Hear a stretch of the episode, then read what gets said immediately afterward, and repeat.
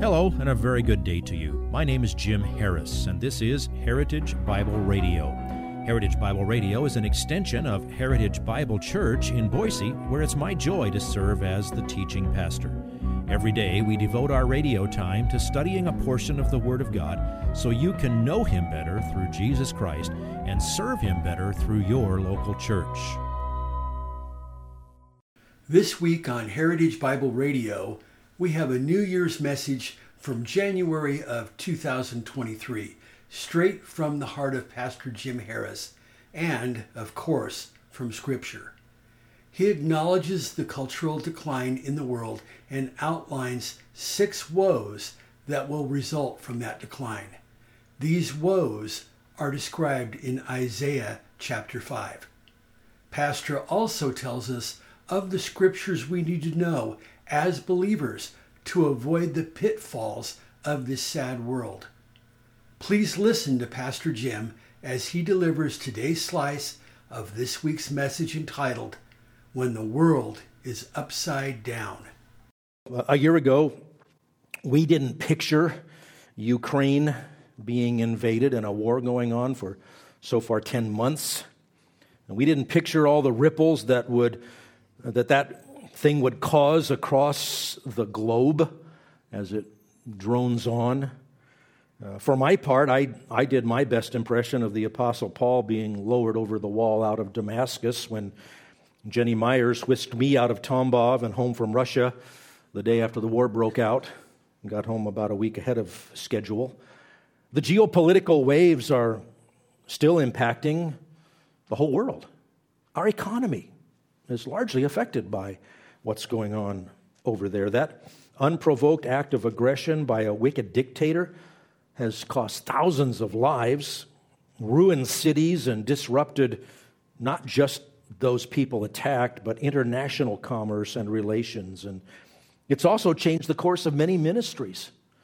Um, I don't think anyone had plans at New Year last year for changing the entire emphasis of their church's ministry to humanitarian help and evangelism to refugees, but heroic believers in that part of the world have done just that. And through it all, God is building his church. There have been whole new churches planted among people who've come to Christ since having been bombed out of their house and their city in Ukraine.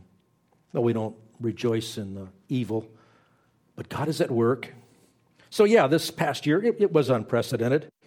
But that shouldn't be a, pro- a surprise to anybody who knows the Bible. As much as we can be certain that this coming year is going to bring new challenges, sometimes totally unexpected things, we'll make our best plans, but we'll submit to the will of God, whatever unfolds. We can rest fully assured that whatever happens, God is in control. Our future with Him is secure. He will continue to build the church worldwide into that bride for his son that he intends for it to be. And as we live through the steady erosion of this culture in which we've lived our lives, uh, and blessed lives at that, we know that the degeneration of all of this is just exactly as God said it would be. Why, you would think the Apostle Paul had inside information about our times when he wrote his final canonical letter. We call it Second Timothy. And in Second Timothy chapter 3, the, the, the chapter begins with this But realize this, that in the last days, difficult times will come. And then it sounds like he'd been watching a review of the 10 best movies of last year when he wrote this for men will be lovers of self, lovers of money, boastful, arrogant, revilers, disobedient to parents, ungrateful, unholy, unloving, irreconcilable, malicious gossips without self control, brutal, haters of good, treacherous, reckless, conceited, lovers of pleasure rather than lovers of God, holding to a form of godliness, although they have denied its power. That's where our world is going. And, and you know what? There's no reverse gear on cultural erosion. Very rare. It's called revival. Oh, how wonderful that would be. How nice if we had to have services here seven days a week to accommodate the people who are coming to hear the gospel. Well, before we open God's word further, I, I just want to let you know what's going on. This year, as I talked, thought about, you know, I could just talk about the ugly things that happened in 2022. That's just low hanging fruit. That's too easy. Um, I just wanted to share from a pastor's heart, and I am presuming as I do that you're here because you belong to Jesus Christ. I am presuming that you have heard the gospel that Christ died for our sins according to the scriptures, that he was buried, and that he rose again the third day according to the scriptures. I'm presuming you've not only heard that gospel, but that you trust in Christ and in him alone for your salvation. I am presuming that you are committed to his church and that your desire is to serve him and to serve his people for his glory alone. In other words, this is, um, this is an intramural talk. Uh, this isn't evangelism. This is, uh, this is the holy huddle for the family of God. Uh, we're going to have to go through another year, Lord willing. And if you're not fully committed to Christ and to his church, well, hey, I'm also glad that you're here. Uh, listen to what we're talking about. It's not a secret. And then let's get together and talk about why aren't you committed to Christ? And what can we do to help you understand what that means and to bring you the joy of freedom from sin and its consequences? So I'm going to share from my heart, and I'm going to take us to three primary passages. There won't be probably anything new to you if you've been a Christian more than a week um, or a year or whatever. I like what Peter says in 2 Peter chapter 1. He says, I'm always going to remind you of the things that you know, and I will keep reminding you of the things you know, so that when I'm gone, you will be reminded of the things you know. You know, this isn't rocket science, but it's the kingdom of God. We need to know the gospel, let the gospel change our lives, live by the gospel's uh, teachings every day, submit ourselves to the word of God rinse, and repeat. If you want to call that New Year's, that's just fine with me. But I want to take us to these three passages under the category of we need to know. Number one, we need to know the woes. We'll go to Isaiah 5 for that. Number two, we need to know how to prove ourselves, Philippians 2. And number three, we need to know what sort of people to be. So let's start with the woes. Through the prophet Isaiah, a little over 700 years before Jesus came, God pronounced, well, there's a whole lot he pronounced. There's, there's 66 chapters of, of uh, Isaiah. Um, so it's a, it, it's a big, big book. Um, but there are these six woes or these six judgments. Remember, we saw the word woe when we were working in uh, Jude a little while back? It means damnation the things that God hates, if you will. So God pronounced these six woes against the people of Israel who were failing to respond to his many calls to repentance through Isaiah and others. The judgment of the Babylonian captivity was looming upon them. If you look at a timeline, this was over 100 years before it actually happened. God always warns with so much patience so much compassion, but he gave the warnings and Isaiah wrote them down for us.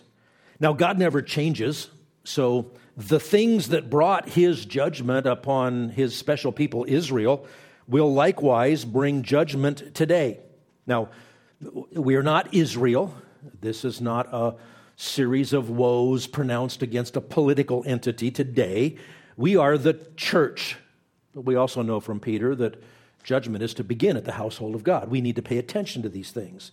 Uh, our nation is not the chosen nation of God, as was Israel, but still, we need to know what to run away from, and we need to know what to call people to repent from, just the same today as people did in Isaiah's day. This portion of Isaiah, by the way, is, is uh, written as poetry. Quite a bit of the book of Isaiah is. And so you will notice as I put it on the screen, and it should be that way in your Bible if you have a, a quality translation or a quality version of it, um, it, it's printed line by line. Now, you can translate poetry but you, you can't make it rhyme and, and uh, have the, the meter and all of that. Seventh grade English class, we were doing a section on poetry, and of course, we all loved the section that the day we got to talk about limericks, and one of them was that I learned there once was a gas man named Peter who, while looking around for the meter, touched the leak with his light. He arose out of sight.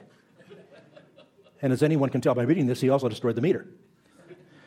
You can't make it rhyme, you can't make it sound like that, but this is God's word in this um, uh, way of writing, which tends to use a lot of repetition and parallelism. So let me just uh, look at these six woes with you briefly, and you can study them in detail if you'd like. First one is in Isaiah chapter 5, verse 8. It's about dis- disrespecting God's design. Woe to those who add house to house and join field to field until there is no more room, so that you have to live alone in the midst of the land. Now, that doesn't make a ton of sense to us, okay?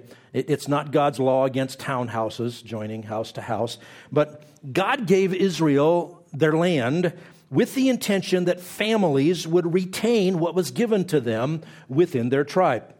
And by Isaiah's time, wealthy speculators were using legal processes to deprive the poor of what rightfully belonged to them. Now, wicked, wealthy people taking advantage of poor people, that's been around forever in, in every society. And we don't have an exact parallel to what Isaiah was addressing, but by analogy, it's safe to say he's, he's saying, don't ignore the past. Don't ignore the history of what God has given to you. If you would like this message on compact disc, let me know and we'll send it to you. You'll receive the entire message, not just the portion on today's program. You can order by phone at 353 4036 or by writing to us at 7071 West Emerald, Boise, Idaho 83704 or on the internet at hbc boise.org. Heritage Bible Radio needs your prayers and your financial support. Once again, you can reach us online at hbc boise.org or by telephone at 353 4036 or by writing to us at 7071 West Emerald, Boise, Idaho 83704.